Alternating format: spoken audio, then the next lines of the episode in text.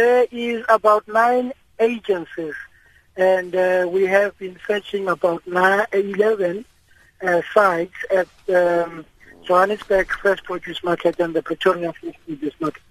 The Department or the Ministry of Agriculture approached us a couple of months ago um, about a complaint where agencies were suspected to be manipulating prices at the fresh produce market. So we have since investigated, and part of the preliminary uh, information that we have is that um, the small agencies, particularly uh, amongst them would be black emerging uh, agencies and farmers, they are squeezed out in terms of their margins because these bigger uh, agencies who control about 80% of that market um, reduce the prices to very low levels in the morning so that the stock of the small um, agencies can be bought as soon as possible, depleted. Once is that done, after an hour or two, then the, the prices rock up. So the bigger ones then make bigger margins and they sell to the bigger retailers and uh, that's where they make most of their money. Mm.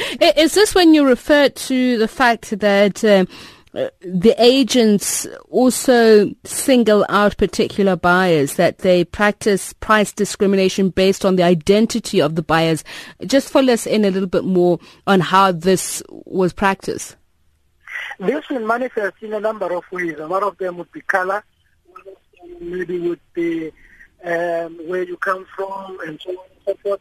But we are still investigating uh, so to get all the categories in terms of these identities. Mm. But the complaints and some of the information that we have received points to the fact that there is some discrimination in terms of identities of some of these emerging farmers. So you, you've so how exactly has it paid out? Are there is it the bigger retail, um, you know, stores who actually get the better fruit, or how does it work? I just really want to understand this. What happens is that you must remember the smaller guys have got smaller stock. So what the big agencies were working uh, on behalf, must remember they sell these fruits and veg on behalf of the bigger farmers.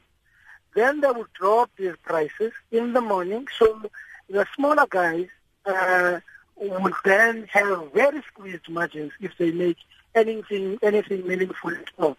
But also there is a discrimination in terms of the quality and the grading. So certain grading is therefore reserved for certain types uh, of buyers in the market. So we are investigating that we are at the premises as we speak since this morning so that we can be able to elaborate more on some of the things that we've identified already.